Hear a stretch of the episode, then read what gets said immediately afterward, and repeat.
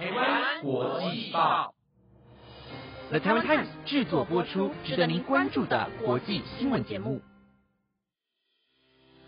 欢迎收听台湾国际报，我是陈彩妍，马上带您关心今天十月五号的国际新闻重点。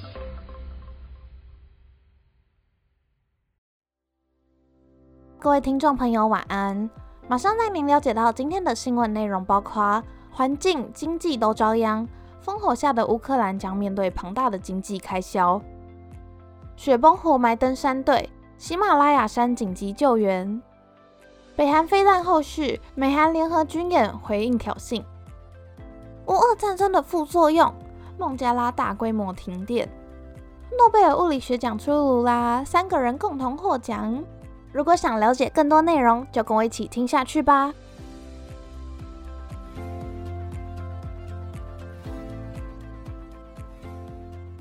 第一则新闻带您关心乌克兰的经济消息。乌俄战争开打至今已经超过七个月，战火所导致的除了人生环境上的破坏，更造成两国经济的崩坏。世界银行统计到。乌克兰今年的经济预计减少约百分之三十五。当地政府更表示，光是环境上的毁坏就已经损失了超过新台币一兆又一千两百六十九万元。乌克兰环境部长史特雷斯表示，长达七个月的烽火让国内约五分之一的自然保护区遭到破坏，所导致的空气污染也损失了高达约新台币七千八百三十亿元。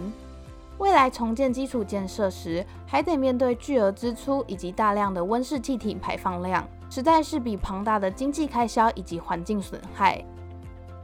此外，世界银行也透过报告指出，预估乌克兰需要花费至少三千四百九十亿美元，也就是相当于新台币十兆又七千七百三十六亿元的经费来复苏国内的环境。且全球的粮食及能源也因为俄罗斯的停止供应而造成价格的飙涨。加剧了地区性的通货膨胀。这个现象对于原本就需要面对大量开销的乌克兰来说，可以说是雪上加霜。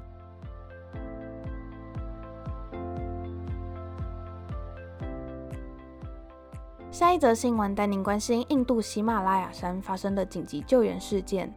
在十月四号上午八点四十五分时，印度喜马拉雅山发生雪崩。事发当时，恰巧有一组登山队在当地进行训练。原先四十一人的登山队遭到大雪活埋，目前已经造成十人死亡，二十多人失踪。北阿坎德邦局长库马尔表示，遇难的登山队是隶属于国防部内鲁登山学校，四十一人中包含三十四名登山学员以及七名教练。在国家灾难应对部队以及印度空军接获警报后，紧急赶往当地救援，但因为到达不易，空军派出两架直升机在空中进行侦察。截至目前，已经顺利从雪堆中救援出八位幸患者。对此，国际攀岩和登山联合会官员乔杜里表示道：“印度北阿坎德邦的喜马拉雅山区很常发生雪崩。”但这次的意外是印度史上最严重的登山学员丧命事件，而印度国防部长辛格则透过推特向死者家属表达哀悼。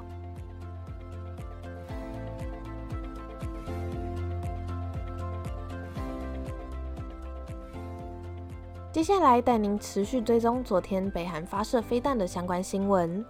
北韩于四号早上七点二十三分发射一枚中长程弹道飞弹。越过北海道青森县上空，美国、日本、南韩政府国安首长经过紧急通话后，同声谴责北韩，批评这是对国际社会明显而严重的挑战。随后，在今天早上，南韩和美国在联合军演中朝日本海发射四枚地对地飞弹，这是九月底以来北韩第五度试射飞弹，更是五年来首次飞越日本上空。使日本政府发布空袭警报，东北新干线一度停驶。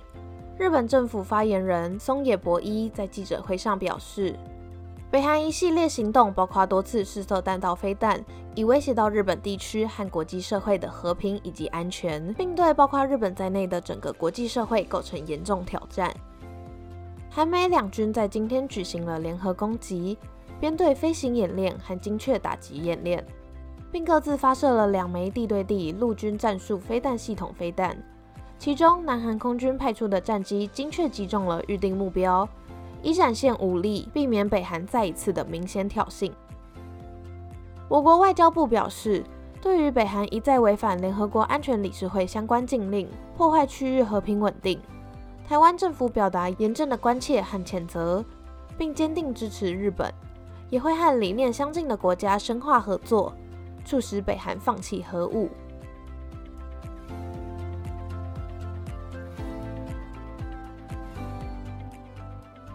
下一则新闻带您关心孟加拉的大规模停电。在周二下午两点左右，孟加拉部分电网故障，而导致大规模停电。除了该国西北部部分地区外，全国其他百分之八十的地区都突然停电，波及至少一亿三千万人无电可用。孟加拉电力发展委员会官员阿山表示道：“目前还在进行调查，会发生故障的原因仍不清楚。”但经过初步评估，技术故障可能会是主要的原因。当地上一次无预警重大停电发生于二零一四年十一月，全国约七成地区停电将近十个小时。相较于这次，至少有八成的地区因为缺电而机能停摆，让外界担忧能源供电是否出现重大危机。依据孟加拉国家数据显示到。国内的电力需求峰值比电力发展委员会预测值要高出百分之三，且因为俄罗斯侵略乌克兰，导致全球能源飙涨，天然气价格居高不下。国内数月来已经遭遇多次的供电危机，长时间的停电问题也造成民怨日益沸腾。孟加拉当局表示，目前正在努力逐步恢复该国一点六八亿人口的电力供应。技术部之前部长巴拉克在脸书发文表示，首都达卡将于晚间八点复电，预计将会有两千两百多万名居民可以恢复正常用电。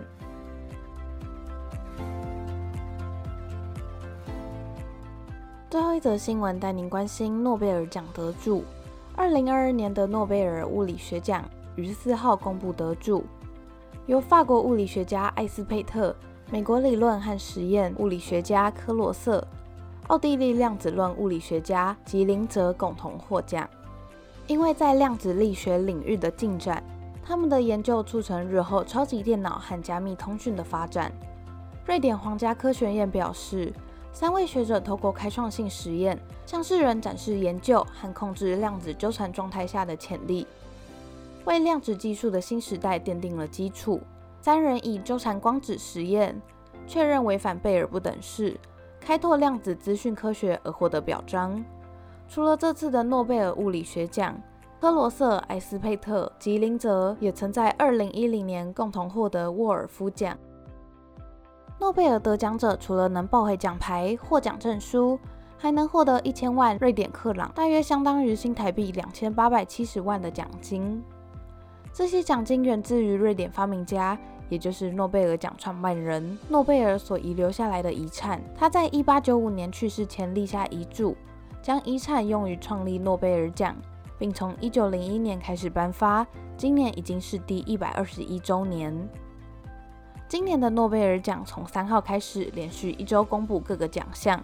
继生医奖、物理学奖揭晓后。明天将公布化学奖得主，文学奖则预定六号出炉。万众瞩目的和平奖将于七号揭晓，而最后公布的经济学奖则将于十号颁发，为二零二二年的诺贝尔奖画下句点。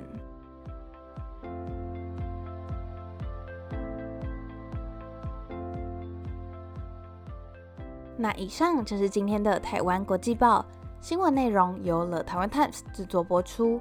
如果有任何的想法，都欢迎在 Apple Podcast 或是 IG 私讯给我们哦。感谢大家收听，我们下次再见啦，拜拜。